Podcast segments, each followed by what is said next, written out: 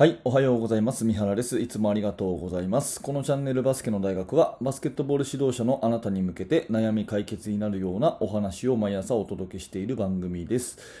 えーいつもありがとうございます。7月21日水曜日ですね。皆様いかがお過ごしでしょうか？もはや週の真ん中、そして月末ということでね、えー良い夏を迎えていらっしゃるでしょうか？うんと東京オリンピックが、えーすぐに迫っていてですね、あの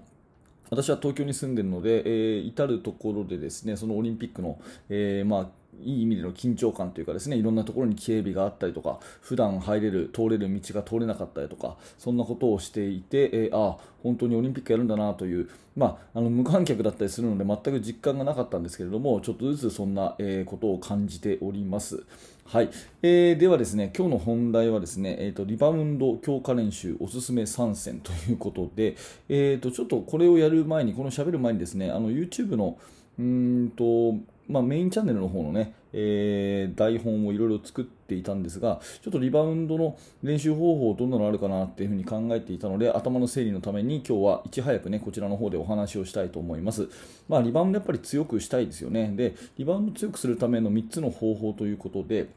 えーまあ、話をするのは1個はですね極端なボックスアウトの練習。極端なボックスアウトの練習。これ1個ですね、え2つ目はですね1対2のリバウンド練習。1対2のリバウンド練習、え3つ目はですねシュート入っても取るまで終わらない3対3シュート入っても取るまで終わらない3対3、まあ、私はこれ3つぐらいが、えーあの効果あるかなっていうふうに、えー実体験として思うので今日はこれをねお話をしたいとと思います。えまず1個目ですね、極端にするボックスアウトということで、これ、まあえー、と2対2でも3対3でもいいんですけど、まあ、例えばフリースローのね、えー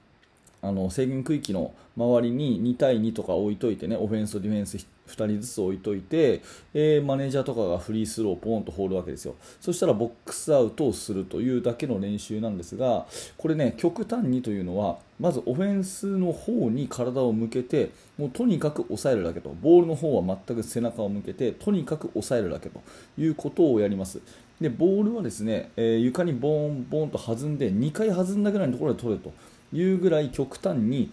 あのボックスアウトを、えーまず習慣化するということをした方がいいと思うんですね。うん、あの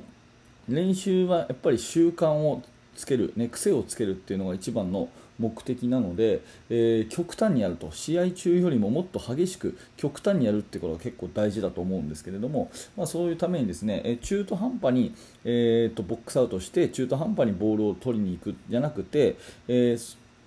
シュート打たれたらですねとにかくまず当たると。相手にぶつかると。で face to face でもう顔と顔が向き合うような位置関係で、うんもうとにかく、うん押さえておいてボールは弾んでから取ればいいというぐらいに、まあ、やるということですよね、まあ、そういうふうにですね、えーする練習をまず最初にやっていくというのが結構効果があるのでそうすると試合中ですねまずぶつかるっていう習慣になるので結構これはおすすめかなというふうに思います。これがまあ1個目ですね。はい。2つ目はですね、えー、と1対2のリバウンドということで、これは逆にボールをつかみに行くだけの練習ですね、うん、あのボックスアウトじゃなくて、ボールをつかみに行くだけの練習ということで、えーまあ、イメージとしては3人ゴール下に立ちます、ね、制限区域の中に3人立つと、ね。でえー、とマネージャーがフリースローをポンと打つ、まあ、あの他の選手でもいいんですけど、誰かがフリースローをポンと打つと、で入っても入らなくても、とにかくそのリバウンドボールを取ります。でそうすると誰かが取ったら取れなかった2人がディフェンスになると。いうことですね、えシュートをポーンと打った。3人で ,3 人でリバウンドを争いに行きます、え誰かが取ったらも残りの2人がディフェンスという形でシュート入れるまでやるということですね。でこれ面白いのがですねシュートを、え1人2本入れるまでとか3本入れるまでとかねっていう風に続けてやるとかなり激しい練習になります。のでぜひやってみてください、え3人をゴール下立たせておいて誰かがシュートを打つところから始めると。でボール取ったらとにかくシュートに行くんですけどえ残りの2人はディフェンスということで誰かが2本とか3本入れるまでやると。で少々のファールはもうこれは関係なしでガンガンやるというふにするとですね結構特に男子の子たちはねこういうの荒っぽい練習好きだったりするので結構盛り上がったりしますよ、うん、だからとにかくリバウンドのボールをつかむだけの練習として、え、1対2の練習、これジャングルドリルとか言ったりする人もいるのかな、うん、こういうまあ練習は、え、結構おすすめだったりします。ね、なので、えっと、1個目に紹介したのは極端なボックスアウト練習、これはもう抑えるだけ。ね、ボールをつかむ瞬間は無視して抑えるだけということの練習ですし1対2の練習はボックスアウトではなくてもうとにかくボールをつかみに行く練習ということで、この2つをですねやっとくと、うん、試合ではですね両方とも、まあ、まずコンタクト相手にぶつかっておいてボールを取るっていう2つの作業があるわけですけどそれを1個ずつ極端に練習しておくというふうにするとですね、まあ、ちょうどいいのかなっていうふうに思ったりしているので、えおすすめでございます。で3つ目はですね、えー、と入っても、えー、取るまで終わらない3対3ですね。入っても取るまで終わらない3対3。これはね、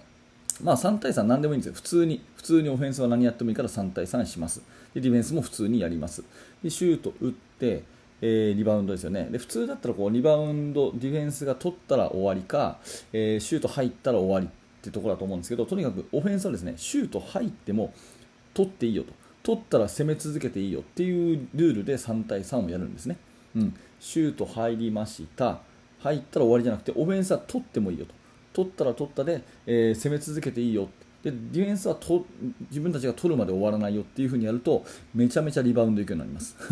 これね面白いもんでねあのシュート入っても必ずね取ったらいいよってなるとですねその無駄な努力がなくなるんですよ。分かりますかね？このリバウンドを中途半端にボックスアウトとかが中途半端になる理由の一つはですねどんなに頑張ったとしてもそのシュートがパシャッと入っちゃうと無駄な努力になるっていうここのところにねなんかこう心理的な壁っていうかね、うん、あのー、頑張りきれない理由があるように思っていてシュートをね、えー、スクリーンアウト毎回やるんだけども、まあ、半分はですねシュートパシャッと入っちゃって無駄な努力に終わるというこの虚しさ。これがねリバウンドの徹底をねあの妨げてるんじゃないかなと思うんでそれをね取り除くための練習方法としてですね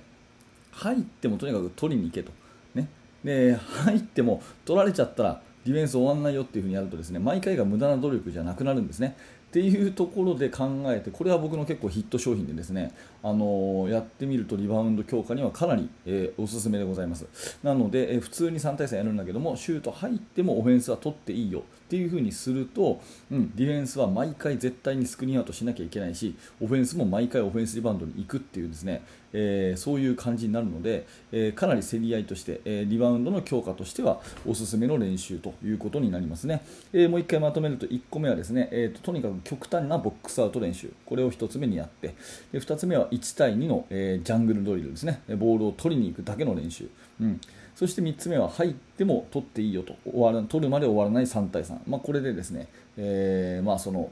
なんていうかなゲーム感覚というかそういう中でやっていくと、まあ、リバウンドはかなり強くなるんじゃないかなというお話ですね、うん。まあ、私は余談になりますけどもリバウンド取ってからのブレイク、ね、あのドリブルを使わないでパンパンとパスでつなぐようなそういうオフェンスが好きなもんですからやっぱりね速攻を出すパスランをするためにまずはリバウンドが取れるっていうのが前提条件なんでぱりリバウンドは大事かなというふうに今日あの、えー、最近ね考えているので今日はこんなお話をさせていただきました。参考になると幸いです。